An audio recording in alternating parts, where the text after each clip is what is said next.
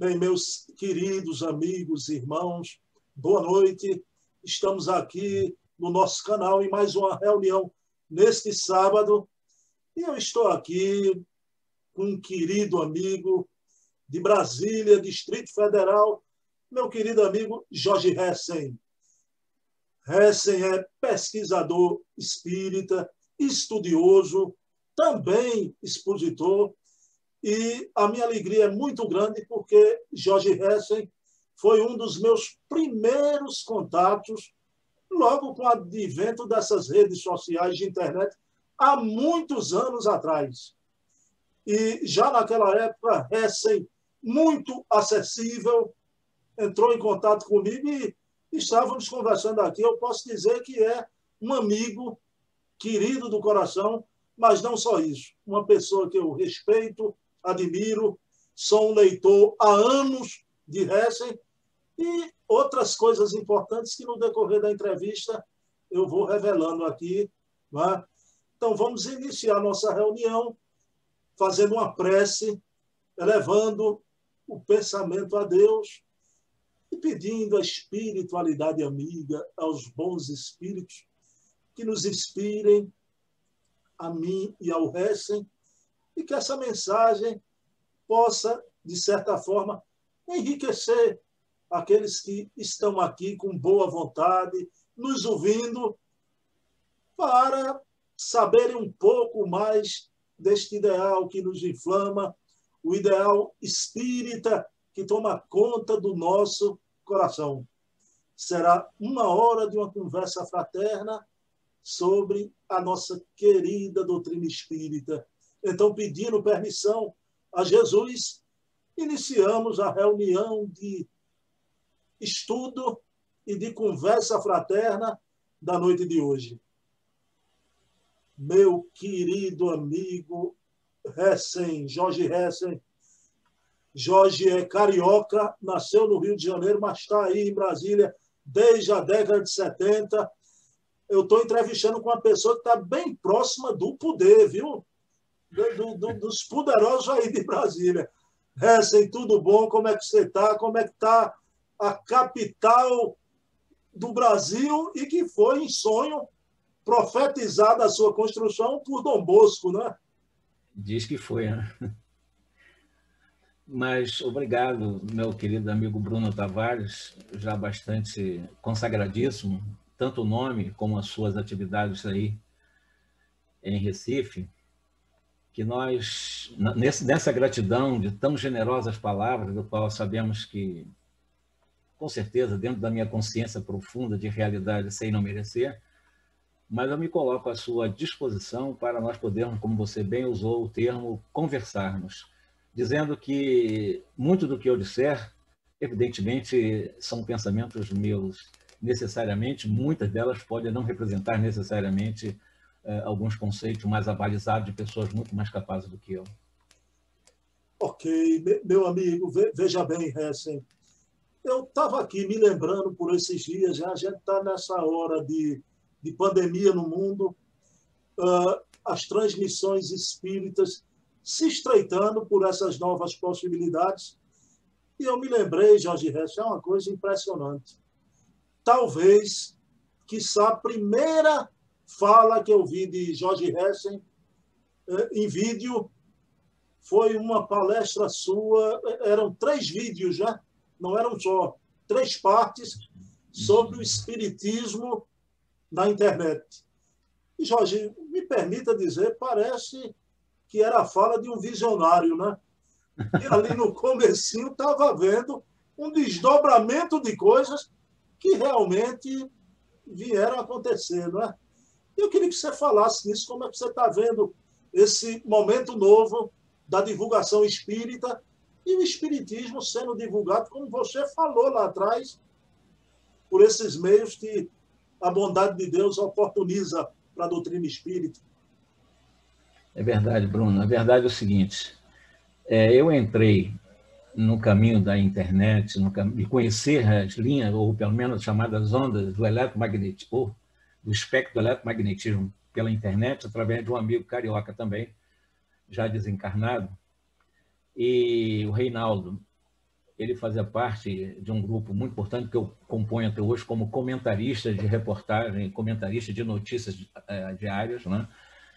E ele, vendo um dos meus artigos, Bruno, um artigo bem polêmico, é um artigo que eu falava sobre a manipulação de células tronco embrionárias. E, evidentemente, esse tema é, era bastante polêmico em função do, do tema aborto, etc. E, e nós abordamos de uma forma meio científica, baseada realmente em argumentos científicos. Ele ligou para mim lá do Rio de Janeiro e disse: Jorge, eu sou construtor de sites, de portais. Ele é formado em tecnologia da informação, etc. E eu gostaria de pedir autorização a você para publicar este artigo né, que é um tema muito polêmico, né, manipulação de células troncos embrionárias é muito polêmico, considerando exatamente o tema aborto. Né? E ali eu defendi exatamente essa manipulação, considerando a impossibilidade de espíritos estarem programados para em determinado embrião que ficam realmente no nitrogênio durante dois, três anos. Imagina um espírito nessas condições. Seria uma tortura impensável. Né? Então, e, e, esses embriões que ficam nessas instituições de reprodução humana, elas normalmente são descartadas, né? E desce dois, olha, é um ponto de vista meu e tal, mas você tem autorização, sim, de publicar nas suas páginas. Inclusive, estava fazendo um estudo lá no Centro Espírita Leon Denis, do Rio de Janeiro, e autorizamos. E a parte ficamos amigos. Ele pegou, posso fazer um, um site para você? Ele falou site, né? Eu disse, como assim? Você me passa os artigos, mas aqui eu não, não, não tinha escrito muitos artigos. Esse amigo meu, que é presidente de uma outra casa espírita, chama-se Arnaldo Rocha, ele, por coincidência, Arnaldo Rocha também é um grande amigo de Chico, né? O Arnaldo Rocha pediu para eu falar sobre a célula tronco embrionária, depois começou a me dar vários temas polêmicos, eu comecei a escrever vários temas polêmicos, e o, Regi, e o Reinaldo publicava lá. E o Reinaldo começou a me ensinar alguns, olha, esse caminho da internet, de você publicar em sites os seus artigos, depois tem um, um, um, um canal, na realidade chamava-se Paul Talk, Paul Talk, eu não sei falar bem essa palavra. É, naquela época, isso foi na década de 90, no início da década de 90. É, não, 90 não, foi 2005, 2004, 2003, melhor dizendo. E eu participei de muitas conferências, teleconferências com esse tal de Paul Talk, né? da minha casa, do meu quarto, fazendo estudo, isso já naquela época. E aí o, o Reinaldo por que você não faz um artigo mostrando o futuro do espiritismo através da internet? Que se Allan Kardec estivesse aqui conosco, ele se valeria integralmente da força de expansão da divulgação através das redes mundiais de computador. Eu achei interessante, fiz aquele artigo. Fui convidado, Bruno, me desculpe de alongar um pouquinho mais, tá para a inauguração de um portal aqui no Guará, de um centro espírita, o André Luiz, Centro Espírita André Luiz. Então, para inaugurar o portal do André Luiz, eu fui convidado para fazer a palestra. E eu preparei o tema exatamente mostrando o futuro das divulgações do Espiritismo através da internet. É claro que eu jamais imaginava que nós estaríamos agora conversando, porque não tínhamos esses recursos com tanta facilidade.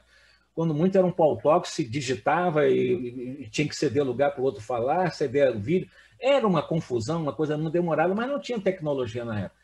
Mas eu disse que futuramente o Espiritismo terá nas ondas virtuais do, do, do magnetismo, ou seja, nas ondas do eletromagnético, do espectro eletromagnético, do, da, da virtualidade da mensagem, nós teríamos a difusão em profusão do Espiritismo em algum momento. O Allan Kardec ele faz uma projeção que nós podemos interpretar como esse momento que nós estamos vivendo. Dos cinco períodos, na verdade são seis períodos, né? desde a curiosidade, depois do filosófico com a publicação da obra, a primeira obra, o Livro dos Espíritos, depois das lutas advindas dessa primeira obra, depois o período evangélico, que nós percebemos um pouco isso aqui no Brasil, sobretudo a partir, eh, não vou falar de distorcida, não, mas Bezerra de Menezes teve a sua cooperação nesse sentido, mas a consagração foi com Chico Xavier, esse período do chamado do estudo do Evangelho eh, com o Espiritismo que Kardec falou, que era o período do Evangelho. O quinto período ele chamou de seria um período transitório, que teria um nome próprio para a época e tal, para o último período, que seria o da transformação social. Eu identifico o período transitório como esse momento que estamos vivendo, não só, e principalmente depois da pandemia e durante a pandemia, né? que essa nova forma de interlocução, de comunicação entre os espíritas. Tanto é que as federativas espíritas é, dos estados, e eu tenho contato muito direto com o Paulo Maia aqui de Brasília, ele disse, Jorge, antigamente nós nos reunimos uma vez por ano para as deliberações dos assuntos regionais. Normalmente são as quatro regiões do Brasil, norte, sul, leste, oeste. E era uma vez, nós esperávamos um ano para reunir, fazer nossas reuniões, os nossos relatórios, etc., como é que está o movimento espírita da região tal, das quatro regiões do Brasil, distribuída a partir do Conselho Federativo Nacional. E aí, hoje nós fazemos reuniões semanais, todos os presidentes das, casas das federações espíritas, como é que estão? É claro que agora, com a pandemia, né, talvez não, os assuntos estão muito, muito travados, mas isso chamou a atenção de que essa possibilidade desse estreitamento de interligação que vai modificar muito a coordenação do movimento espírita nacional.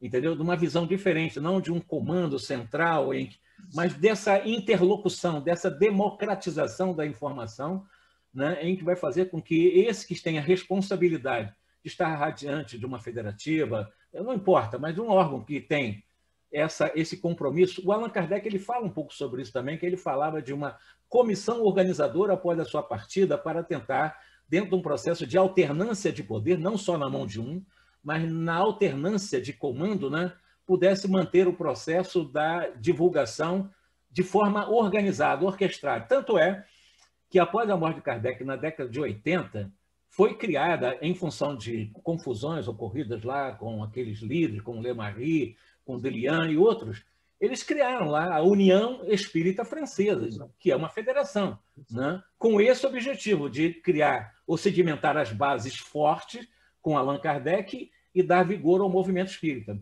Embora lá a União não deu muito certo em algum momento. Mas eu fiz toda essa tergiversação, quer dizer, para mostrar para você que aquele momento em que eu falei que o Espiritismo utilizaria desses recursos que hoje eu e você estamos usando, que era impensável há um ano ou dois anos atrás, é, como sendo um recurso que não tem mais recuo. É daqui para frente o aperfeiçoamento, seja nos trabalhos federativos, nos trabalhos de centro espírita. No fundo, as federativas perderão exatamente aquele status como tinham antigamente, como instituição bastante, assim, é, hierarquizada, etc., e, e, e, bem localizada.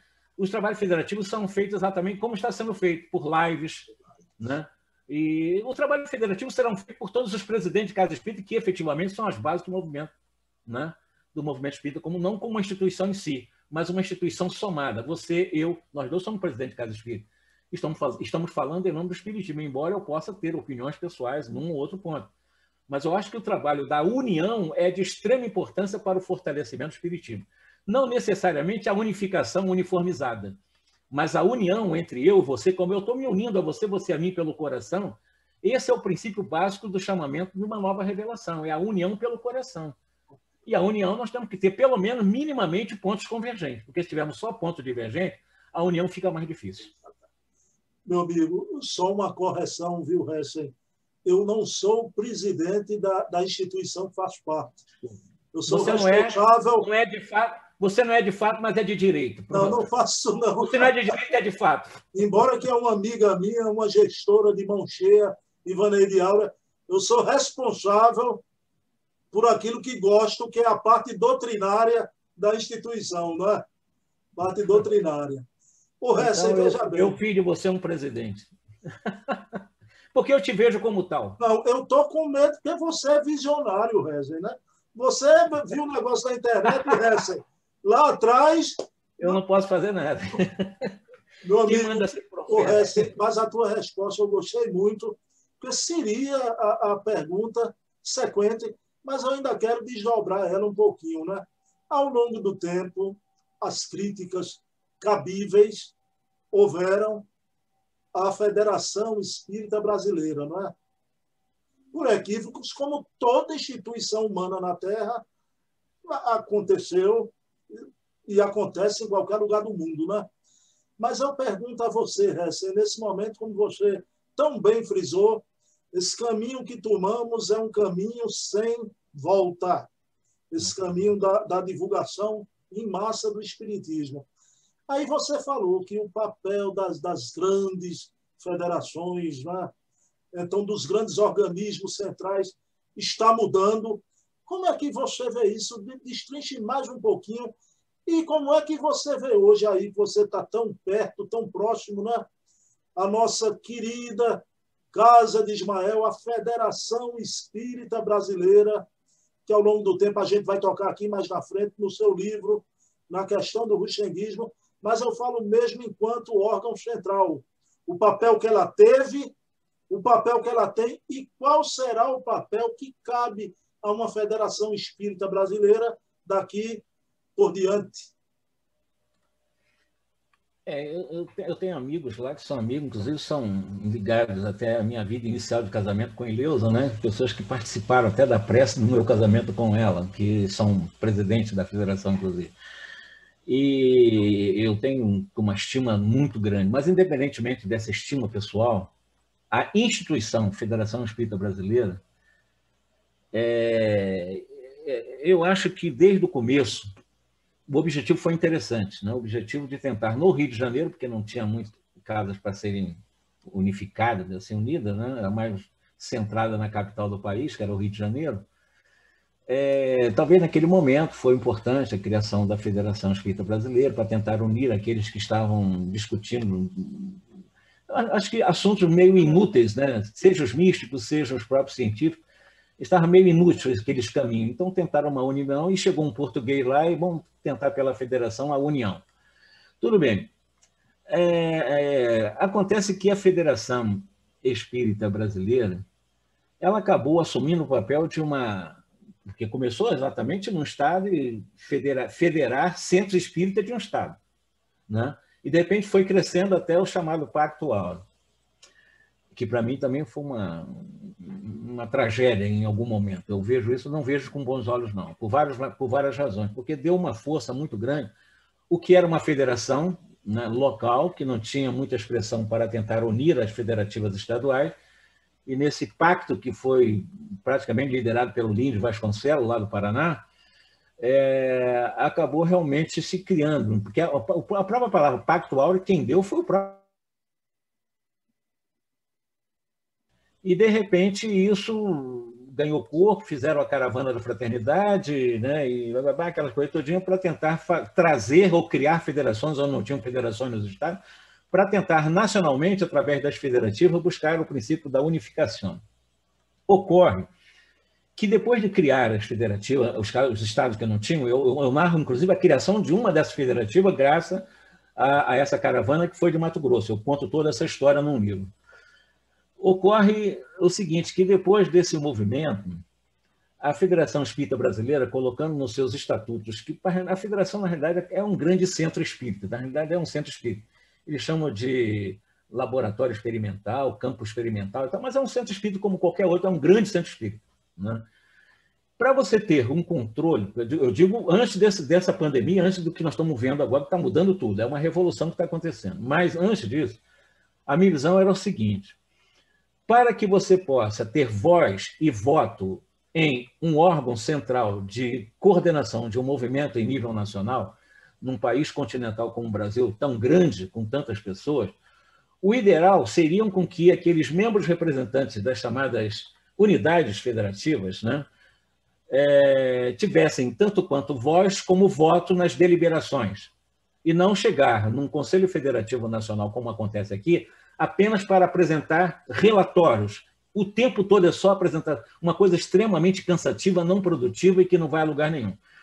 Aí eu, eu já discuti muito isso, inclusive. O ideal seria, e nós sabemos que é realmente o ideal, que mais tarde se pense no. Assim, eu acho que nem mais para o futuro, eu pensava nisso antes, né?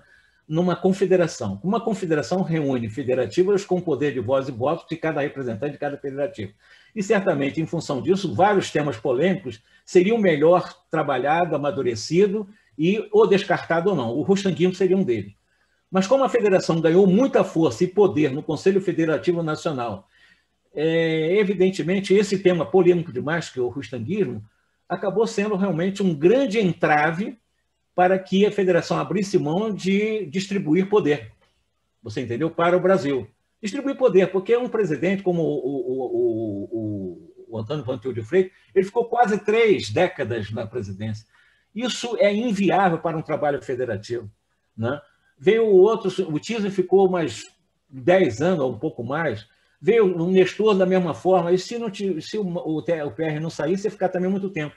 Quer dizer, você perpetua as pessoas quase que numa figura papal, né? eclesiástica, né? como se fossem divinizados, totalmente ungidos, e eles é que coordenam o movimento. Essa instituição, para mim, é absolutamente obsoleta, ela não faz nenhum sentido. Né?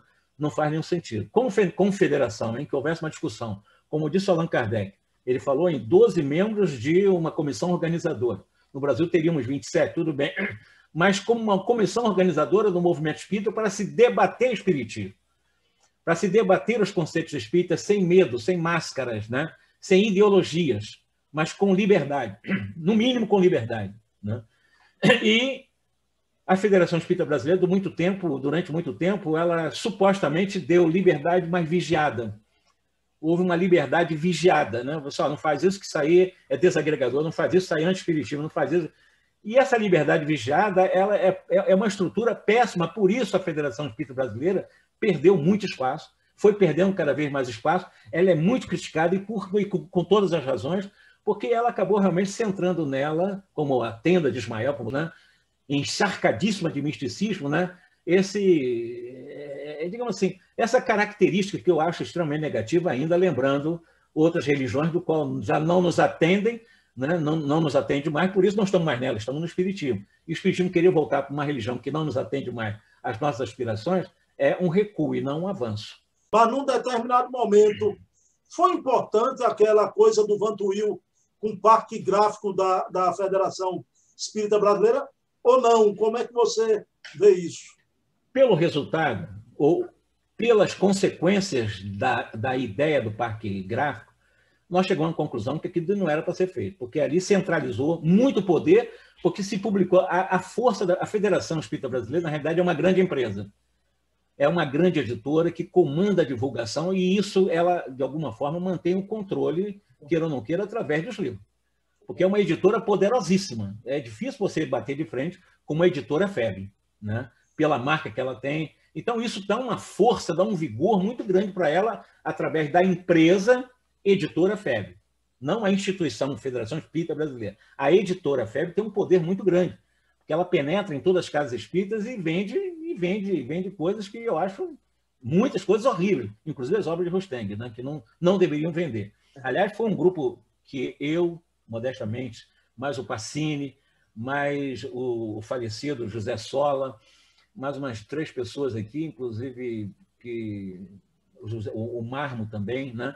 nós fizemos um movimento que eles queriam fazer o Sesc Centenário da obra de Rustem, 150 anos da publicação da obra de Rustem.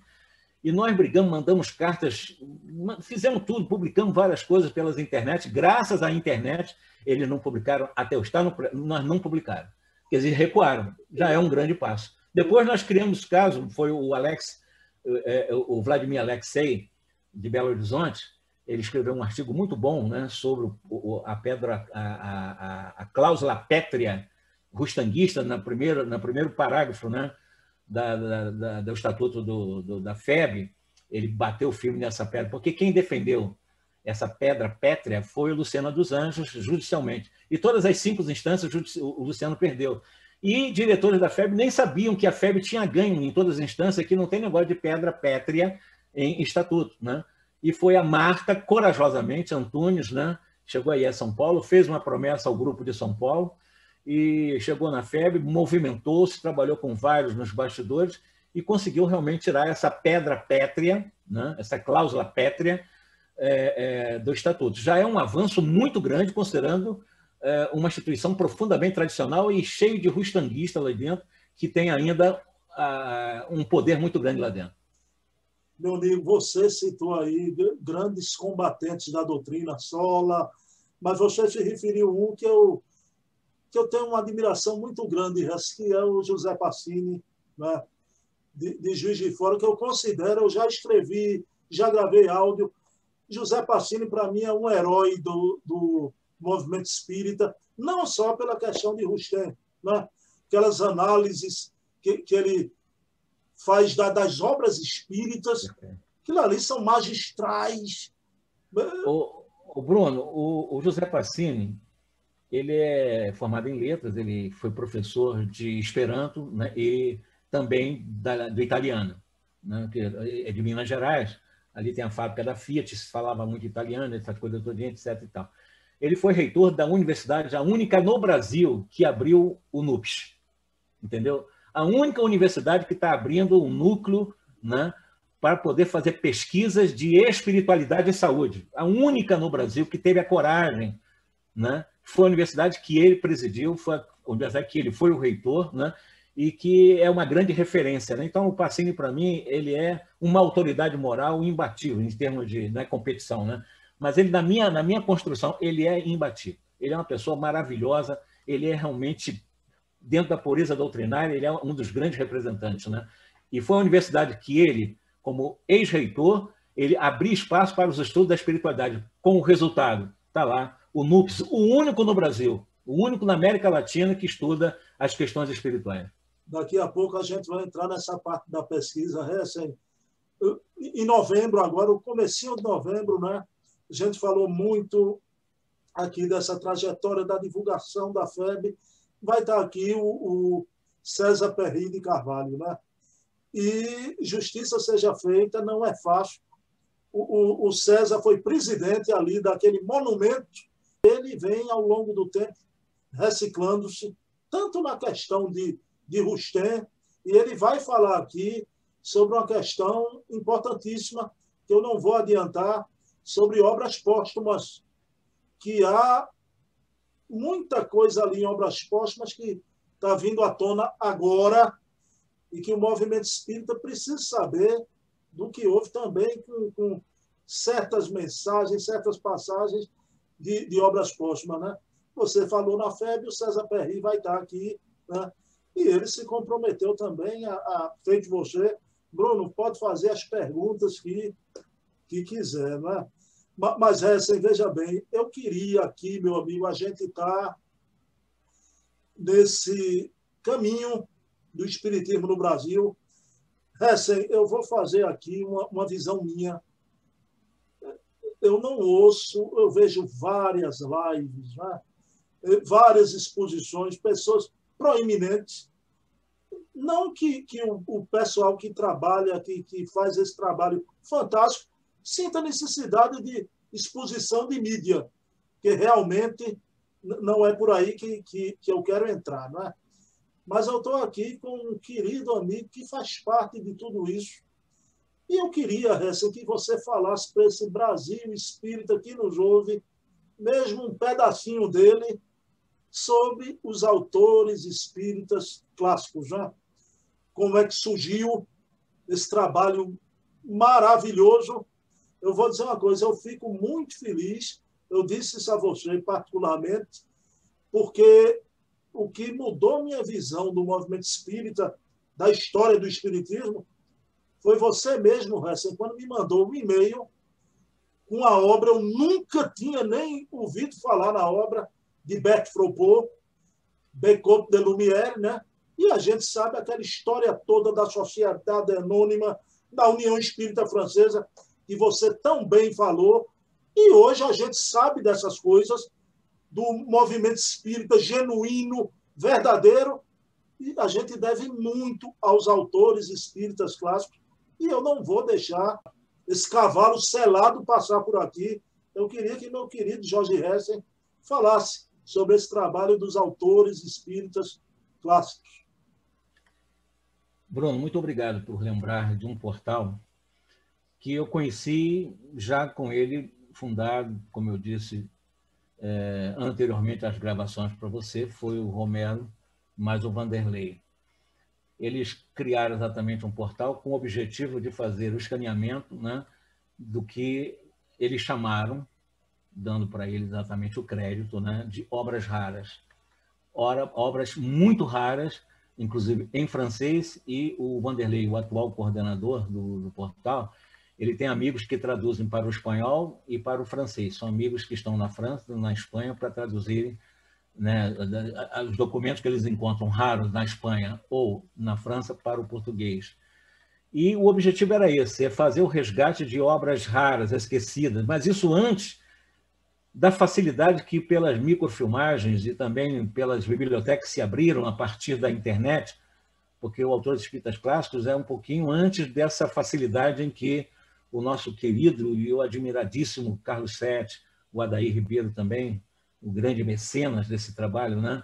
É, tem feito lá em São Paulo.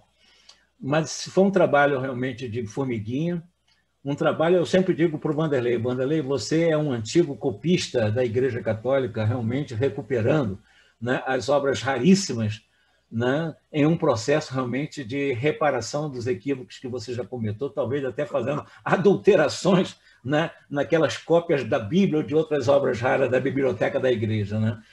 E, e, você tem feito isso com. E ele é uma pessoa extremamente simples, extremamente simples, né?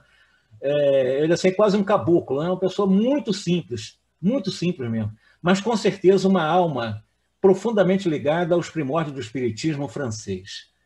Ou, se não belga, mas ele é, ele reencarnou, como Chico Xavier disse, fala, inclusive para o Herculano Pires, que ele faz uma citação, embora uns até, poxa, foi um exagero, que disse que pelo menos mais de 20 milhões de espíritos estariam reencarnando do começo do século XIX, né? para resgatar o espiritismo. Ele fala isso numa entrevista ao Herculano Pires. Né? Então, muitos de nós, você, eu, quase que com certeza absoluta já vivemos esse pioneirismo do espiritismo na França, ou na Bélgica, ou na Europa, de uma forma geral, mas por pouco tempo, né? porque o espiritismo ficou aleijado com o Marie, que espiritismo tosco nós acabamos. A não ser aquele espiritismo que nós aprendemos com segurança no mundo espiritual, né? nesses intervalos reencarnatórios, do qual aqueles grandes mestres nos ensinaram porque na Terra ficou meio aleijado mesmo, tanto é que a fé pegou esses aleijões e acabou trazendo parte desses aleijões para o movimento. Mas a verdade é que Autores Espíritas Clássicos, o portal Autores Espíritas Clássicos, para mim, é um portal simples, como você falou, pouca gente conhece, né? mas nosso objetivo é, como disse sempre o Vanderlei, e eu gosto demais da humildade deles, Jorge, se eu conseguir enxugar uma lágrima em qualquer lugar do Brasil ou do mundo, eu já me dou satisfeito pelo trabalho. E é um trabalho monumental. É um trabalho monumental que ele faz, sabe? com toda a simplicidade dele. Né? Eu repito, ele é muito simples, simples mesmo, simples na linguagem, simples no escrever, simples no falar, mas ele está à frente de uma obra, para mim, no meu ponto de vista, e você também está reconhecendo, eu te agradeço muito em nome do Mandelei, de uma obra monumental, portal Autores Espíritas Clássicos. Muito bem escolhido esse, esse nome para o portal que merece exatamente tal título. Eu, eu converso de vez em quando também com o Vanderlei via e-mail, né? E, e o que você está dizendo é a pura verdade, né? Uma pessoa simples, agora uma pessoa amiga, agradável, né? coração aberto. E também tem outros. Se a gente fosse falar aqui, o, o Eri Lopes, né? Que, que... Outro também. É Outro... outra, reencarna... outra reencarnação de francês, que a gente vê com muita nitidez. Meu amigo, o, o, o, o Hessen, vamos agora entrar na pesquisa, mas antes, rapidamente, só uma visão sua, porque eh, tivemos, houve a época, Hessen, e, e isso é necessário, tanto você vê a, as três revelações, né? as duas primeiras centralizadas, personificadas em Moisés e Jesus, a terceira, como diz Kardec, né? é, é o ensino coletivo e concordante dos espíritos. Né? Mas a gente sabe que, principalmente num país do, feito o Brasil, né, existiram realmente figuras que foram, centralizaram as expectativas da doutrina aqui no Brasil numa época. Né? Eu vou citar três, poderia até citar mais, já, no campo da, da mediunidade. Né? Como é que meu querido amigo Jorge Hessen vê o trabalho realizado aqui em terras brasileiras, né? de um Chico Xavier, de um Divaldo Franco e de uma dona Ivone do Amaral Pereira, por que não? Como é que você vê o trabalho desses grandes médios popularizando a doutrina espírita aqui no Brasil, meu querido Jorge Hessen? Bruno, eu sou um profundo admirador dessas três figuras, desses três irmãos que trouxeram para nós exatamente uma contribuição imensa, impagável eu digo assim, dificilmente nós pagaremos né, é, é, como retribuição. Com certeza absoluta. Agora, existem vários irmãos nossos que discutem temas que advindo através da mediunidade deles, né? É, calcado supostamente, ou às vezes até mesmo em Kardec, mas Kardec ele não era estático nas suas informações. Tanto é que, por exemplo, em algum momento Allan Kardec não aceitou a teoria da evolução considerando a nossa ascendência a partir dos animais ou a partir de reinos inferiores, só foi aceitar a partir de 1867. E mesmo não nas obras básicas, aceitou isso no livro, na Revista Espírita. É, ele era evolucionista nas suas ideias, ele, ele retificava, ele consertava aquilo que tem que ser consertado, ele ia modificando dentro da lógica racionalista que ele tinha, pestalozziana, bem intuitiva também. Né? Então, o Kardec ele nos dá a chance de começarmos a pensar alguns tipos de irmãos nossos que ficam fazendo colocações de críticas. Por que Kardec não falou isso? Porque o Livro dos Espíritos não falou isso? Porque isso aqui. E começam a criar confusões ao invés de criar elos de discussões maduras, e não eu sou kardeciólogo de carteirinha, sei Kardec mais que você, e ponto, e ninguém sabe mais nada. Desculpa. Gostei do aplauso aí. E a verdade é o seguinte: é, aqueles que. Hoje mesmo eu estava assistindo um, com todo o respeito que eu tenho. Perispírito tem órgãos, porque a ideia de que quem dá molde ao corpo físico não foi na época de Kardec, muito pelo contrário, veio através de Emmanuel. Tá, tudo bem. Emmanuel vai dizer realmente, e não somente Emmanuel, mas não vê também é, evolução em dois mundos, como é que o processo ocorre, né? dessas, dessas modelações do corpo biológico tendo antes um outro corpo, né? como forma inicial para o processo. Como se tudo isso fosse ficção. Emmanuel criou ficção, André Luiz foi as, as obras, como as colônias espirituais, ou eh, os espíritos terem as necessidades em algum momento né, de se alimentar, né, é, é, no primeiro momento, logo imediatamente, semi-materializado ainda com as necessidades naturais do corpo físico, né, ou carregar as próprias indumentárias das próprias organizações sexuais e tal, como se isso não acompanhasse a pessoa que desencarna. O homem perde tudo isso, a mulher perde os seus órgãos sexuais e outras coisas mais, perde tudo e vira um vaporzinho e nada disso acontece. Essa é invenção de órgão no perispírito. E baseado em Kardec, baseado no livro dos Espíritos, baseado no livro dos médicos. Mas eu discordo disso. Eu discordo plenamente. Eu discordo por várias Primeiro, desrespeito que as pessoas estão tendo a esses espíritos. Né? que isso confirmado que eu estou falando, são os três médicos que trouxeram essas informações. Seja as obras de Divaldo, seja as obras da Ivone Pereira, seja as obras de Chico Xavier. Seriam três, então, alienados mentais, seriam três perturbados, seriam três obsidiados, seriam três nanicos de nada, em que esses maiorais acham que podem condenar as obras de um André Luiz, de um Filomeno Miranda, de uma Joana de Ângeles, ou da, do próprio Bezerra de Menezes, ou do próprio Camilo Castelo Branco, etc. Que autoridade esses irmãos têm para fazer esse tipo de. Nenhuma. autoridade zero. Autoridade de Allan Kardec, mesmo, eu, eu, por exemplo, tem um deles que eu respeito, mas não quer dizer que eu aceite. Corre é um dele. Não só.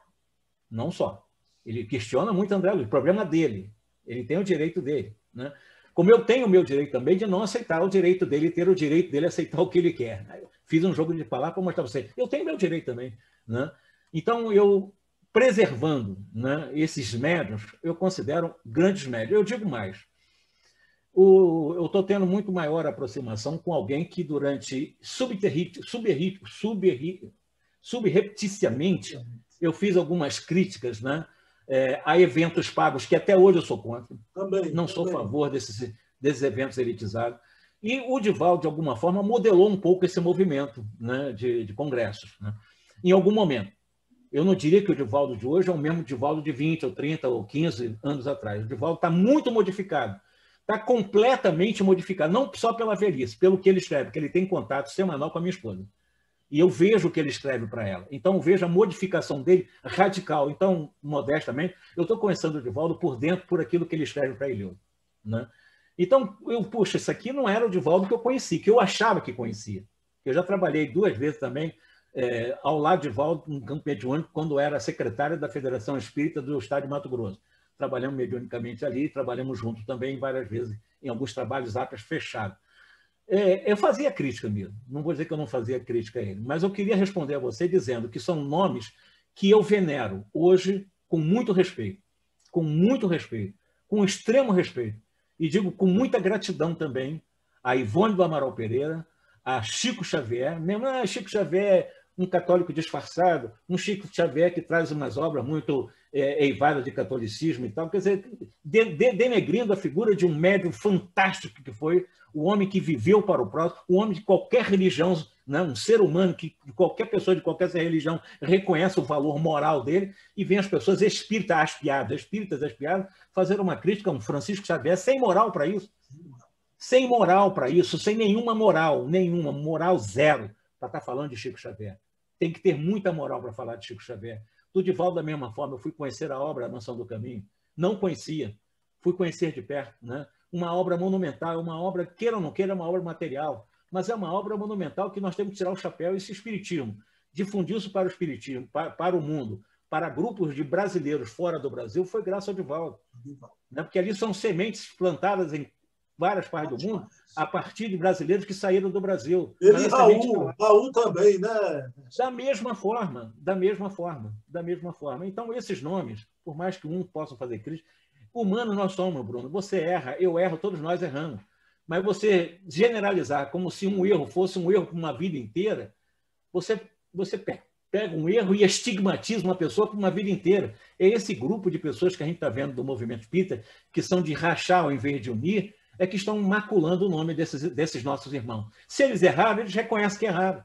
Eu vejo o Divaldo reconhecendo que errou. Eu vi isso ele escrevendo. Eu vejo ele escrevendo isso. Eu reconheço. Eu reconheço. E ele já falou isso várias vezes. E quem é esses daí que tem a hombridade de fazer isso? Critico ele, mas não tem hombridade que se erram. Me desculpe, eu fiquei meio duro. Às vezes eu fico meio, eu fico meio assim, com certos espiritólicos. O, espiritual, e eu estou aqui, já leio você há muito tempo, e, e, quando você elogia com o coração essas três figuras, você disse eu venero hoje os três. Pessoal, a, a minha pergunta aqui não foi combinada com o resto, né? Saiu aqui os três médios, eu não sabia o que ele ia responder, não é? E eu tenho a mesma impressão que, que você. Estão querendo discutir hoje o sexo dos anjos, não é? Então, Exatamente isso. Assuntos bizantinos, agora querendo Perfeito enodoar a obra de um Emmanuel e de um André Luiz alto lá, rapaz, tem altura espiritual para fazer isso. Né? Agora eu queria... Ter, Diga, Ressa. Vão ter que ter algumas reencarnações para chegar a, a, aos pés desses velhos. Desses... Agora eu queria lhe fazer uma pergunta. Uma você tocou também. Penso, a, a gente vem martelando nisso, você escrevendo há muito tempo. Também concordo a questão de eventos pagos e a pandemia tudo que, que acontece de ruim também tem uma parte que beneficia. Esses eventos pagos agora se esfaleraram pelo, pelo, pelo vento, né? Agora, veja bem a pergunta que eu li, é uma preocupação minha. Você disse que a turma que quer dividir, rachar, ao invés de unir, né? Essa eu vejo com muita preocupação. Inclusive, eu fiz essa pergunta ao Charles Kemp. Ele, inclusive, citou Kardec, né? Hoje a gente vê no Espiritismo certas excrescências como Espiritismo progressista, Espiritismo de esquerda, ou também, Hessen, se surgisse o Espiritismo de direita, de como é que você vê essa visão politicoide dentro da nossa doutrina? Gostei. Politicoide mesmo. São politicoides mesmo. É, um deles, que foi, você até entrevistou, me chamou de obtuso. Né? Não vou citar o nome dele. Obtuso, para mim, é, é ele, né? no sentido bem, bem fraterno. Porque é o que você falou, né? Político, político, essas pessoas que ficam presas a essa politicagem, a esses progressismos aspiados aí, a essa militância política, como você fala, excrescente no movimento espírita, não faz nenhum sentido. O espírita não é proibido de nada, o espírito pode entrar para a política quando ele quiser. Né? Aliás, o problema não é como o espírita entra para a política, é como ele sai da política, né? como é que ele sai mais maculado do que entrou. Mas o, o, o, problema todo são essas, essas, essas, como você usou o termo bem, né? essas divisões entre nós em função desse progressismo estranho, em que se você introniza ideias de um materialista que o Ivaldo, com toda a propriedade, mostrou mais ou menos numa síntese de síntese quem foi o tal de Karl Marx. Quem foi esse cidadão? Se esse cidadão um dia foi um trabalhador, né? se não alguém que vivia às custas da própria esposa. E isso é fato. Isso é fato. Né? E, e, de repente, ele traz uma ideia no campo da economia e para tentar realmente fazer uma inversão de uma pirâmide para que as pessoas de base, os operários, né? ou seja, aqueles que estão lutando, os chamados proletários, os donos das os, os que formam proles, né? tomaram conta do mundo através de uma revolução. E espíritas defendendo esses absurdos. O espiritismo, o espiritismo não é revolucionário, o espiritismo é evolucionário. São conceitos totalmente diferentes.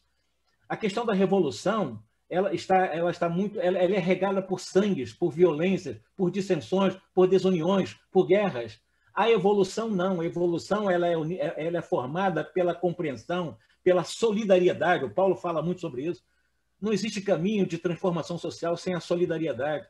E só pela evolução, só pelo princípio evolucionário e não revolucionário, embora, por paradoxo seja, veio de uma obra que ele chama de Revolução Espírita. É meio paradoxal. Mas, de qualquer maneira. Vou falar nela daqui a pouco. É, é mais ou menos o que eu penso. Eu acho que são um grupo de pessoas, com todo respeito, mas são pessoas que estão totalmente desconectadas da lógica, do senso. O absurdo chega ao ponto que querem fazer uma aproximação de Karl Marx com Allan Kardec é. e chegam a afirmar que em obras póstumas uma comunicação de um espírito que está lá escrito M. Aí eles querem dizer que era Karl Marx. É, um desses marxistas chegou a, a, fazer palestra, e o problema, se ele não gostar do que eu falo, que ele diz que é meu amigo também, eu acho sou amigo dele, mas eu vou ter que confessar. Ele diz que, que o Kardec conheceu o Karl Marx, pessoalmente. É coisa de fanático, João. Isso é fanatismo puro. Isso é loucura, isso é falta de bom senso. Veja bem, a gente falou, você, eu gostei muito, maravilhosa a sua visão, que o Espiritismo não é revolucionário, é evolucionário, né? E que importância você dá à obra Revolução Espírita? Ah, ela é uma boa obra, não vou discutir, é uma boa obra, uma obra tem coisas fantásticas, uma coisa maravilhosa, sem dúvida, mas no campo muito filosófico. Ela é muito presa ao campo da filosofia, né? E talvez se ele aprofundasse mais, ele tentaria fazer um conceito diferente de autonomia. Eu não faço a mesma interpretação dele de autonomia. A autonomia dele está muito ligada a um viés meio político ou filosófico político. Né? É a autonomia do eu, mas é essa minha liberdade né? em relação ao outro, dentro de um processo heterônico que tem que acabar. A heteronomia não se acaba assim. Não é por uma autonomia. A autonomia, dentro do campo da psicologia transpessoal, consciencial, tem uma visão muito diferente dessa autonomia de eu não estar cabrestado a ninguém tem que comandar o que eu tenho que fazer na vida. É, eu discordo dessa autonomia filosófica. Essa autonomia já foi discutida muito tempo atrás e, e, evidentemente, é um assunto bastante polêmico em termos de autonomia, do ponto de vista de filosofia, em termos sociais ou sociológicos. Agora, do ponto de vista psicológico, tem uma conotação diferente. Quem vai falar de autonomia é o próprio Carl Jung que também teve discordância séria por trabalhar com espíritos, eram dois espíritos que orientaram ele nas suas duas mais importantes teses, do inconsciente coletivo, e ele vai falar também do self, né, e, outro, e, outro, e outras informações da transpessoalidade. O, o, o, o Jung ele vai falar da nossa individuação, não é você como indivíduo se tornar livre do jugo né, da heteronomia das regras externas. As regras estão dentro de mim, todas as regras de todos os seres humanos, quando entramos na humanidade simples e ignorante, elas estão em mim, na condição de simples e ignorante, até eu começar a pensar, até eu começar a sentir, sair das sensações animais, né? e começar a trabalhar a minha liberdade, que é o livre-arbítrio, que também é uma conquista individual. A autonomia é o terceiro estágio de consciencial dentro dessa visão meio junguiana. A primeira, o estágio de consciência, é você tentar dentro de você um trabalho intenso de autopacificação. Esse trabalho de autopacificação, ele, você vai ver esses três momentos numa existência de 30 anos de Paulo de Tarso, o grande universalizador da mensagem de Jesus. Ele nos dá o grande exemplo do que é autonomia.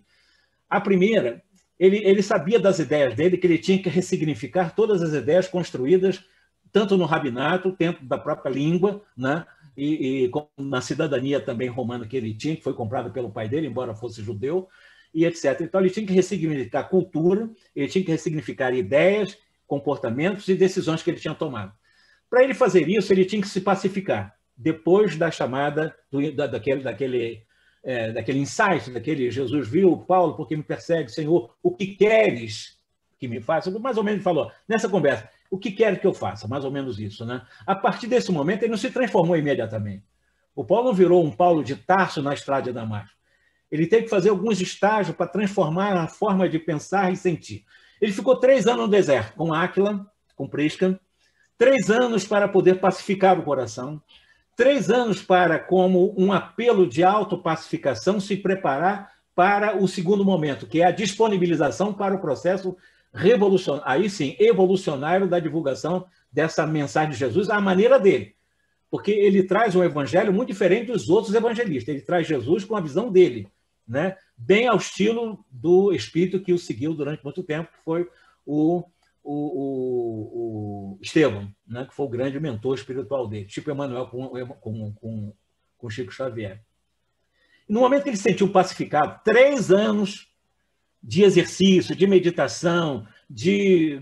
Ele teve que se afastar de tudo. Ele tinha que reconstruir, desconstruindo num ressignificado constante de uma vida nova. Tu tem que ressignificar ideias antigas. Isso é muito difícil, você não ressignifica, você tem medo do novo. Quando nós temos algumas ideias para que surja um novo paradigma, nós mantemos o paradigma errado com medo dos novos paradigmas. E ele não teve medo disso. Ele se preparou, né? ele sabia que era importante ele criar dentro dele essa pacificação interior, ele tem que estar em paz com ele, para ele poder fazer alguma coisa para aquele que o chamou para a missão. Tá? Três anos depois, ele partiu para o trabalho, na fundação das igrejas, na fundação viajando, andando a pé, vários centenas de quilômetros, etc, etc. Nesse momento, ele se colocou no segundo estágio de consciência. O primeiro é a pacificação. Ele já está pacificado com ele. Então, para ele levar essa pacificação para os outros, ou dar os caminhos, ele entrou em um processo de disponibilidade, ou seja, a disponibilidade. Eu estou disponível agora para Jesus para tentar mostrar esses caminhos de ressignificar ideias antigas e pensar em Jesus a maneira que ele pensava, né? extraordinária a maneira em que ele traduziu Jesus. E para isso ele passou quase 30 anos em à disposição de Jesus, nesse segundo estágio de consciência que é bem junguiano, estágio da disponibilização. Né? Você está pronto para o trabalho, o trabalho vai aparecendo e você não nega trabalho e vai trabalhando e vai fazendo, e ele fez muito para isso. Até o momento em que chegou quase já no final, ele começou a escrever para as igrejas, porque já estava andando muito, para não andar muito, ele tinha que começar a se comunicar. Como as internet hoje está fácil, se ele tivesse internet, ele teria feito as, as 14 cartas de forma diferente. Né? Ele, ele começou a fazer as cartas, não precisar ir nos locais. Tá? E aí, quando ele começou a fazer as cartas, ele entrou exatamente, já começou a entrar num terceiro estágio consciencial. Esse terceiro estágio, que o Paulo desconhece, é o chamar autonomia. A partir daí, ele já tinha autoridade suficiente, não só para escrever e traçar. Não são regras para a igreja, porque seria heteronomia, mas são aconselhamentos. Você entendeu? Não são aconselhamentos heterônimos. As cartas de Paulo não são heterônimas para as igrejas façam isso. Ele está aconselhando. E nós precisamos de conselhos, de pessoas que sabem mais do que nós, para nós buscarmos um caminho daqueles que aprenderam e caminharam por ali. Eles nos dão caminhos, dão picadas. Né? Então, ele chegou à autonomia. A autonomia, ele próprio já é o trabalho. Ele não precisa ir ao trabalho, ele já é o próprio trabalho. Né? Ele já é a própria. Na disponibilização e na pacificação íntima, ele já é o próprio trabalho do Cristo. Eu diria que ele seria, nesse momento, quase que o embaixador de Jesus. Para ser embaixador de Jesus, né? para ser representante de Jesus aqui na Terra, caminhar muito foi no momento em que ele disse: Eu e o Cristo somos um. Já não sou eu mais quem vivo. Mais ou menos ele disse isso. Já no final da sua vida. Já não sou eu mais quem vivo, é Jesus que vive em mim. Quando ele fala isso, ele conquistou a autonomia ou exatamente a sua individuação, que seria a autoiluminação. Isso por Jung. A, a individuação é Jung, né? a autonomia também. Então, eu discordo um pouco dessa autonomia política, essa autonomia de julgo sociológico, meio viés socialista, essa coisa. Tadinha. É, eu, eu concordo, acho que a solidariedade não tem outro caminho. A solidariedade para nos levar à autonomia, sim. A autonomia, eu comigo. Eu pleno comigo. Plenitude com, com as leis que estão dentro de mim. As regras estão dentro de mim. As regras, a plenitude de compreensão das leis investigadas por mim, da consciência é que me dá autonomia e não ser desobediente às leis que nós, de alguma forma, tem... imagina se eu deixar de obedecer às leis de um Detran, vou ser multado o tempo todo. Quantas leis eu tenho? Tenho que pagar imposto lá no, no imposto de renda. Eu tenho, tem leis que eu tenho que obedecer, então essas regras eu tenho que obedecer. E muitas outras regras tenho que obedecer. Meu amigo, você falou aí no, no, na questão do, do, do, Paulo. Paulo vem fazendo aí um trabalho de, de, de pesquisa, mas também outros, né? Uma coisa que eu acho muito boa em todos eles, eu disse isso ao, o Jaime Ribeiro na, na semana passada, é que esse pessoal, e, e, vamos citar, você citou aqui o Carlos Sete Bastos e o Adair Ribeiro, né? Pessoal que está trabalhando na pesquisa, né? Gostei Eu admiro muito. muito. Gostei muito, viu, Hessin? Porque você usou a palavra com a Adair, o mecenas. Eu vou formular minha pergunta aqui para você, bem formulada. Espiritismo, na época lá da França, teve Jamaia como o, o, o mecenas do é, Espiritismo. É, Suíço, né? Jamaia não é? Então, é, que era um homem que, que tinha empresário muito rico que patrocinou as viagens de Leon Denis e o, e o Gabriel Delane. É, muita gente não, não sabe como é que Leon Denis, que era um homem pobre, viajava tanto, você tinha um mecenas ali, e, e com todo respeito, eu me encorajei a falar nisso, porque você citou a palavra mecenas, o, o Adair Ribeiro vai lá na França, pega aquele material todo, paga e traz. Não é? é. Isso aí, rapaz, o, o, o, aí diz, não, mas porque tem dinheiro. Mas quem tem dinheiro não rasga nem tá queima bem. dinheiro, não. Está usando bem, ué. É, não rasga nem queima dinheiro. Mas é, formulando minha pergunta agora, né? Então, Adaí, com, com, com essa facilidade que a atual encarnação deu a ele, né? Ele usa bem o Carlos Sete Bastos, e também o Paulo o Henrique Figueiredo, claro. o, o Jorge Hessen de, deles colocarem uma coisa que eu acho fabulosa, essa coisa de publicizar de forma gratuita todo o material inédito nas redes sociais. A gente está vendo a história do Espiritismo ser recontada ali em nossa frente. E, e, novamente, eu falei no Adaí, o Carlos Sete Bastos trabalha 10 horas por dia, o, o, o Jorge Hessen. 10 horas por dia. Não, mas está aposentado que esteja aposentado, mas 10 horas eh, no teu relógio é, são as mesmas 10 horas no meu. Não é brincadeira. Como é que você vê essa coisa maravilhosa desse momento? O impulso da pesquisa e dessa forma gratuita, inédita para todo o movimento espírita. Não é o que você falava ali atrás, a democratização do conhecimento espírita, graças à internet, como foi a sua primeira pergunta, graças a essa, esse momento que o Allan Kardec provavelmente identifica como transitório, que é o momento da chamada período virtual, porque nós tivemos o período espiritual, o período material, que nós estamos vivendo agora, que é o dogma materialista das universidades, mas agora está vindo esse, essa nova realidade, que é o virtual. Então, o espiritual, o material e o virtual. É o virtual que será o processo de transição para a transformação social. Né?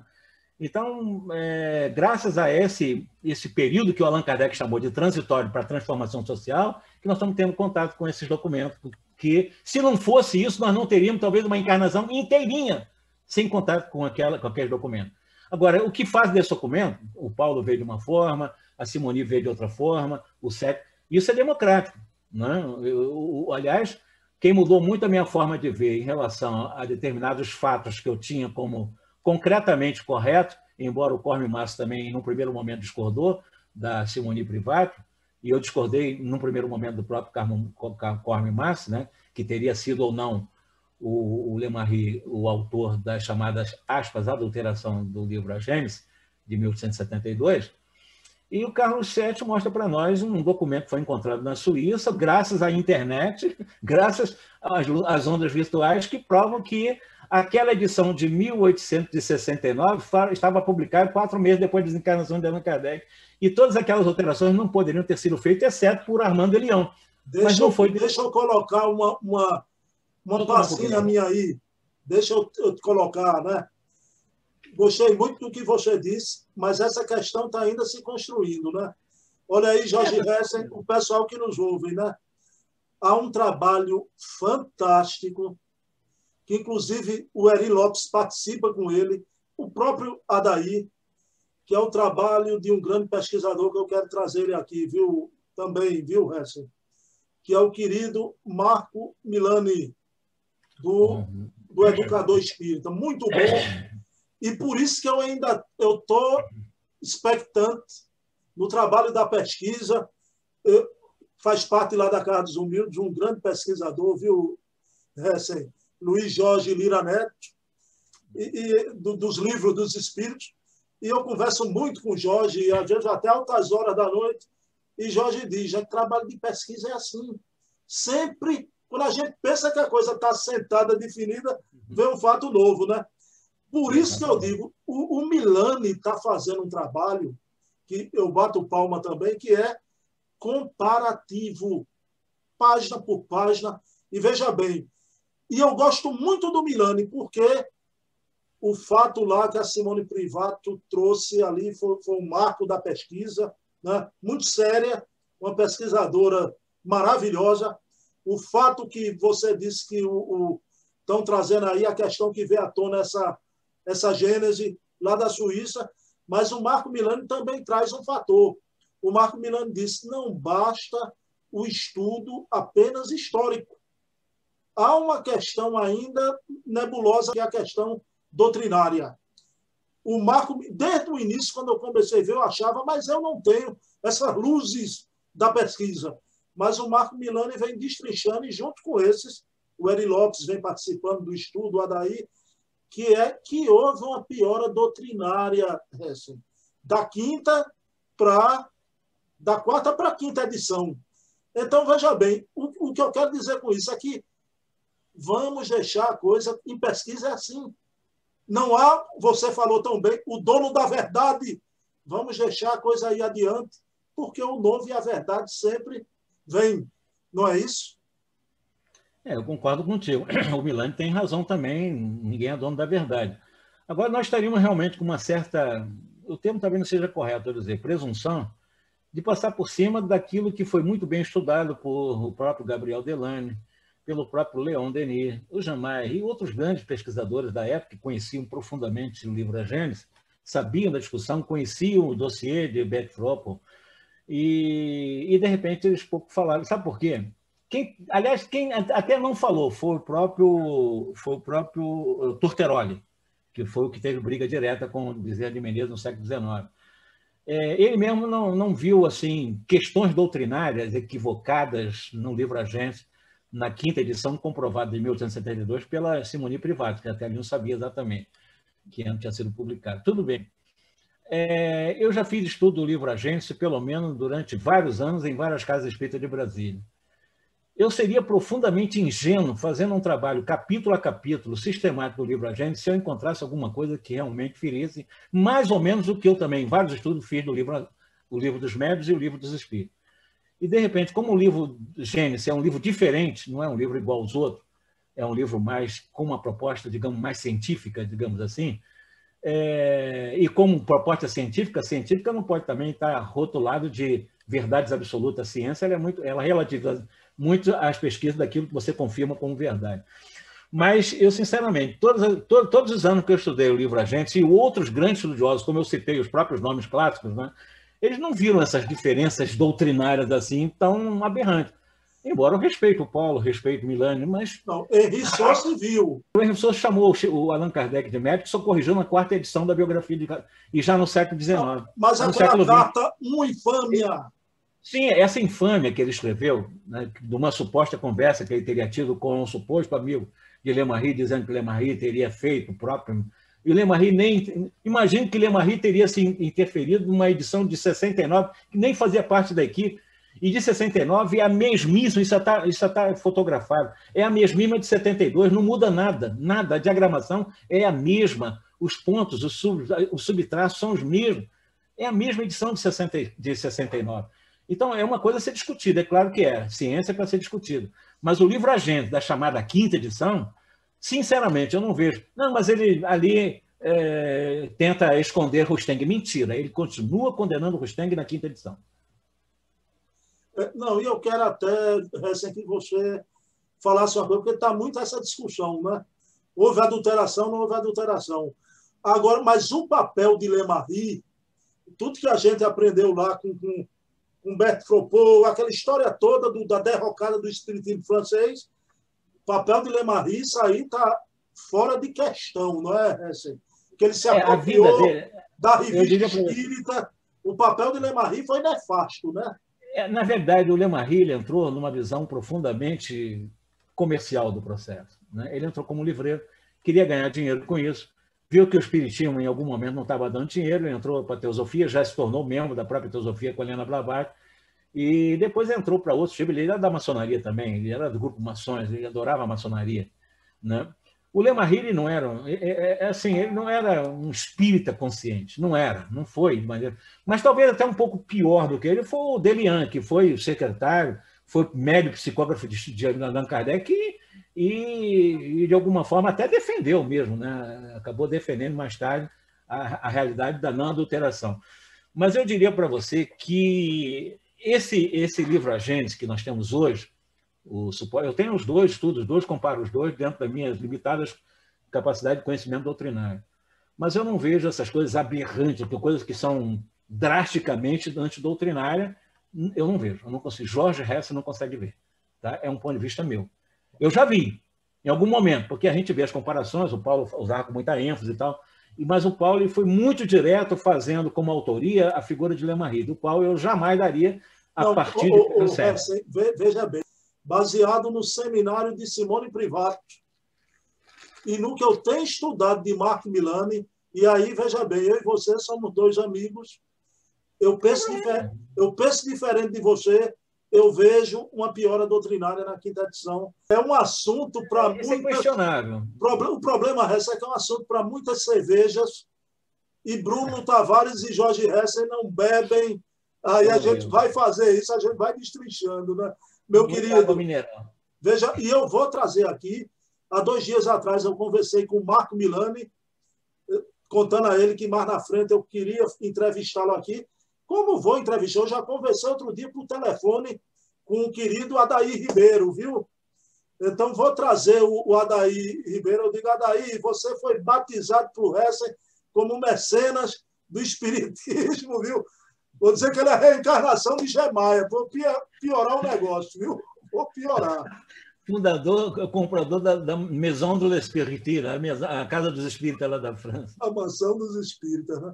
Meu querido, uhum. para encerrar, Estamos agora indo para os finalmente. Duas coisinhas. Você está lançando um livro sobre o rustenguismo no Brasil, não é, Hessen? Rapidamente, o que é que vai tratar ele? Olha, essa na realidade é, são vários, vários, vários diálogos que eu tive. Uma delas, inclusive, foi essa em que eu coloco esses cinco grandes pesquisadores, o Pacini é um deles, né? É, é, colocando a sua visão do, do, do Rusteng, né? o próprio Marmo, é, e outros, né? o próprio Astolfo, lá da, da do, do, Imortal. Nós colocamos ali vários pensadores, e minhas pesquisas também, sobre a, as, todas as incongruências da obra, os quatro evangelhos. Aqui no Brasil não são três evangelhos, são, aqui são quatro, mas foram publicados em três. Sei lá, uma confusão danada de quatro ou três. O importante é que ali naquela obra é uma obra desagregadora. O, o Rusteng, ele, ele trouxe para mim exatamente todo um processo de separatividade, né, de desunião, totalmente perturbado né, por supostos espíritos missionários, como chamados, imagina, os quatro apóstolos com Rusteng, e nenhum deles com, com Kardec, no mesmo período em que estava sendo publicada a obra, de 61 a 66, e em 64 publicado o Evangelho, e nenhum apóstolo esteve lá com Jesus, com, com, com Allan Kardec. Quer dizer, há uma contradição aí de, assim, de, de, de histórica né, muito grave. Por que, que não escolheram ele, o, o Allan Kardec, que estava com o Espírito de Verdade, em que em algum momento assinou como o nome de Jesus no livro dos médios, e que, de repente, Jesus deixou Moisés ultrapassá-lo e trazer uma revelação da revelação. Quer dizer, e ninguém vê isso. E ninguém, quer dizer, ninguém acha, né? Hoje é muito menos, o rustanguismo perturba muito menos, sabe? O, o Rustanguinho perturba muito menos, graças a Deus. Mas na época do, do, do, do, Luciano dos Anjos, meu Jesus Cristo, meu Jesus Cristo, tenha paciência. Você sabe o, o, o estado que, que eu moro aqui, né, Hessen? Ave Maria, meu Deus do céu. Eu peço a Deus por você aí, sabe? Eu peço a Deus por movimento espírita de Pernambuco, porque, de alguma forma, o pai do meu neto também é daí, é recifense, de Recife, e eu digo para você, eu, eu tenho dó. Eu não tenho outra palavra, eu tenho muita pena de vocês, porque realmente há um encharcamento do rustanguismo muito forte no movimento espírita. Não, mas, mas deixa, eu, deixa eu serenar seu coração. Vou serenar seu coração. Aqui também, hoje, Rustem está uma coisa mais tranquila, né? Graças a Deus. Mas no passado era tal instituição não convida fulano por causa da, da questão que era contra Rustem, aí não falava. Então, institui... Mas não está mais assim, então, aí? Não, hoje está, inclusive, sabe qual é a coisa boa que acontece, o resto? Que as pessoas desencarnam, né? Vão desencarnando. Vamos orar, vamos orar. Uma nova. O, o Bruno gente não tem outro argumento. Vamos orar, vamos orar. Não, não, é nada. Graças a Deus, não. Vamos orar, vamos orar. Embora, embora que eu e, e, e, e Hessen, nós vamos desencarnar também. Agora, meu querido Hessen, eu vou lhe dizer. Eu espero, eu espero. Porque vou muitos desses você coisa... acha que. O Bruno, desculpe. Mas muitos desses que foram tão fanáticos assim ainda não desencarnaram, não, só morreram. Interessante, né? Interessante. Agora, Vamos admitir também, eu vou lhe dizer uma coisa, eu não vou citar o nome aqui, né? mas eu tive um grande amigo rustenguista na Federação Espírita Pernambucana. Nesse ponto, a gente não comungava, mas era uma pessoa. Como você não pode tirar, assim, né, o valor de um Bezerra de Menezes, mesmo a padre que na época ele foi um rustenguista, né? Mas ele era católico. Ele, ele é. Imagina um católico se tornar espírita. Olha, já sou espírita, dois anos, já sou espírita, hein? uma vida inteira como adorador de Maria que ele foi, ele adorava Maria, é dele, católico formado, catolicismo, e de repente virou espírita. Aí encontrou uma doutrina, o que entrou mais com força a partir do Luiz Olímpio de Menezes foi Rusteng, porque Rusteng ele tinha amizade de comercial com Luiz Olímpio de Menezes. Aí ele foi ler quem? exatamente foi ler Rustang, ao invés de ler Allan Kardec. Se tornou rustanguista, porque está muito ligado ao catolicismo. Bom, eu reencarnei com isso aqui no passado e, e não virei rustanguista ainda bem, viu? Agora tu está falando com um ex-rustanguista, esse é o problema. o, o Hessen, querido, veja bem, eu queria aqui no, no final agradecer a você, primeiro, desde lá no início, você sempre estimulou o trabalho da gente no blog, né? Foi um dos primeiros a dar um depoimento para a gente, sempre, na medida do possível, estimulou. Mas, ultimamente, eu fiz uma publicação no blog com muita alegria, muita felicidade. E a minha pergunta derradeira aqui para você, que eu vi um vídeo do seu filho, né? seu filhão, sobre sua filhinha especial, linda, Karina. E eu e seis, a gente foi vendo o, o vídeo e a gente se emocionou muito, né? E eu disse para você, e porque a beleza, o impacto daquele vídeo não é só o, o espírito lindo de Carininha, né? É todo o entorno, né? a força espiritual de Dona Eleusa, sua esposa, né? a gente vê não é só uma mulher de fibra guerreira, é uma, uma luminosidade espiritual. Seu filho, irmãozinho de Karina, a irmãzinha de Karina, e você vê a luz de Karina, aquela cena que ela vem abraçando você no, no assalto, aquilo é, é impagável. Eu queria encerrar com essa entrevista com tanta dialética, né, assuntos palpitantes, eu queria que meu querido amigo Jorge Hessen, aí foi que eu vi, porque eu gosto tanto e admiro o Jorge Hessen, onde eu Obrigado. percebi essa figura por trás do divulgador espírita, né? dessas várias reencarnações, a figura do pai espírita, né? do marido de Dona Eleusa, pai dos meninos. E o que é ser pai de Carininha para você, meu querido Jorge Hessen? Por favor, Ser pai da Karina é uma grande dádiva divina, porque ela representa para mim a leveza de um mundo em que as pessoas estão sobrecarregadas de angústias e de vazio existencial. Ela, ela me completa como se completa comigo, nós, na família, nos completamos. Ela representa para mim a alegria plena de viver. Sem a Karina, nesse momento, sabendo que nós estamos em processo de reparação dos nossos gravíssimos equívocos do passado, de ordem passional, que já foi nos informado várias vezes, dos nossos equívocos, que todos nós erramos, estamos tendo uma oportunidade única de reparação desses, desses erros de forma alegre, de forma feliz, sem pesos, né? sem ela se sentir numa penitenciária no corpo, embora seja o corpo dela uma penitenciária, do qual ela não pode fazer os voos da, da, cognitivo, da inteligência cognitiva, mas ela usa a inteligência emocional. A inteligência emocional é que me faz feliz. A inteligência emocional dela é muito mais sábia do que a inteligência do cérebro dela. Né? E é exatamente essa inteligência que me faz feliz, mais leve, fazendo agora 70 ou 7.0. É como se eu tivesse 30 anos, quer dizer, ela me dá leveza de viver, sabe?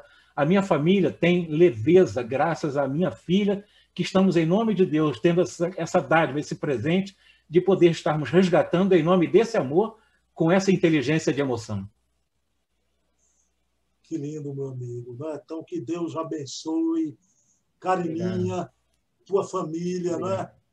E, e, eu percebo hoje uma coisa que eu estranhava, recém, né, antigamente eu conheço você há muitos anos, quando eu botava as postagens das minhas filhas de balé, aí entrava o Jorge Hessen comentando, né? E às vezes. Você elogiando ela dançando e tal, achava legal. Não, e eu achando que ele tem uma sensibilidade, né? um cara divulgador lá com as ideias filosóficas e tal. Aí hoje a gente sabe por quê, né? Tinha um paizão aí com coração manteiga, só muda de endereço, viu, Hessen? Viu? É, é, o babador é o mesmo em Recife, é Brasília. Mesmo, é, o mesmo. é o mesmo, né? É por isso que eu via isso em você, esse carinho de pai, essa aproximação tão carinhosa com suas filhas. A gente compreendia. Amigão, olha, uma, que a nossa amizade perdure, viu? E, Se Deus quiser. Que você, na medida do possível, você atenda os nossos apelos numa futura entrevista também, não é? Com certeza. E quem sabe um dia, quando passar a pandemia, eu vou aí em Brasília Viu? Você, vamos ter um grande prazer de trazê-lo à nossa casa. Você falar para nós. Não, e, va e, vamos na FEB fazer uma oração para Ismael, Bruno e Jorge Hessing. Viu? Muito boa, muito boa, gostei. Meu Mas amigo, amigos lá, são, são amigos que eu devo para muitas existências. O, o eu tenho um, um, um, amigo meu, pesquisador, que ele foi fazer um trabalho. Ele trabalhou com aquele grande cara da comunicação, Meti Seba, né? lá na FEB. E ele disse uma coisa, ele ficou impressionado, porque ele tinha uma visão só do, do, do aspecto negativo. Mas como a FEB também ajuda muita gente do movimento espírita, é, nada é, é, tão perfeito e nada também é, é a condenação total, né?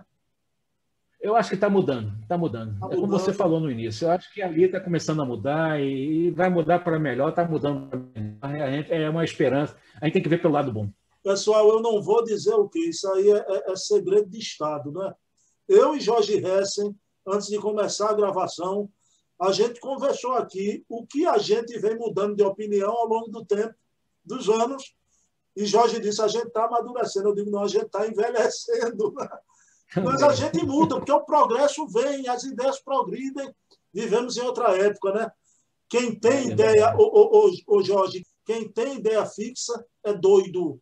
Né? Eu não tenho ideia é. fixa. Né? Meu querido amigo, então, vamos fazer uma prece para encerrar a nossa entrevista e vamos aqui, nesse momento, agradecer a espiritualidade amiga por esse momento de total autenticidade, que abrimos o coração, eu e meu querido amigo Hessen, e que conversamos sem cadeias, sem peias, numa conversa de verdadeiros espíritas que estamos tentando ser. Uma conversa verdadeira, exatamente trazendo o que pensamos sobre os fatos, a vida e sobre, principalmente, essa doutrina maravilhosa, essa doutrina que amamos, que é a doutrina espírita.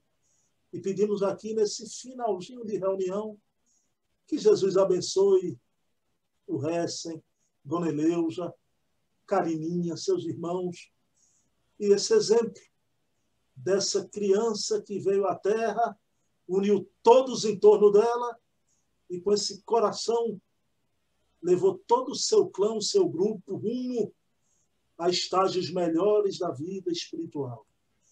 Então, agradecidos a Deus por esse momento, encerramos a entrevista da noite de hoje. Meu querido Jorge Hessen, e agora estamos juntos através do, do WhatsApp. Sempre quando eu quiser aperrear, obsediar Jorge Hessen, sei como fazê-lo, né? Ok, meu amigo? Receba, receba um abraço muito carinhoso, respeitoso por você, do qual eu repito.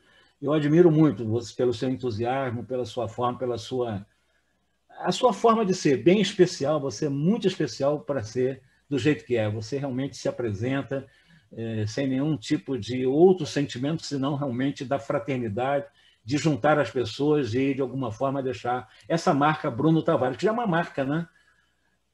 Rapaz, você, você quer que eu chore? É, assim. Quero. Quer que eu chore? Meu querido. A marca registrada. Você, olha, eu sempre brinco aqui no final das entrevistas. Você só tem um defeito. Você me disse que era vascaíno. Você devia torcer pelo Gama ou pelo Brasiliense. Mas eu já torço por Vasco da Gama. tá bom. A tirada você venceu. Sai daqui derrotado com prazer. Só não é o Vasco do Gama. Tá bom. Eu, eu sou o, o, Santinha de Pernambuco. Uhum. A, a, torcida mais apaixonada do Brasil. Viu? Eu imagino. Eu imagino. Meu amigão, um abraço, viu, Hessen? Boa noite para você. Foi uma alegria, uma felicidade, viu? É uma grande alegria também, uma grande felicidade conhecê-lo assim, ter essa oportunidade tão ímpar, tão única, né? Talvez não seja tão única assim, talvez outra oportunidade, se Deus quiser. Beijão, beijo na alma. Um beijo, beijo no coração. Obrigado, hein? Valeu. Tchau.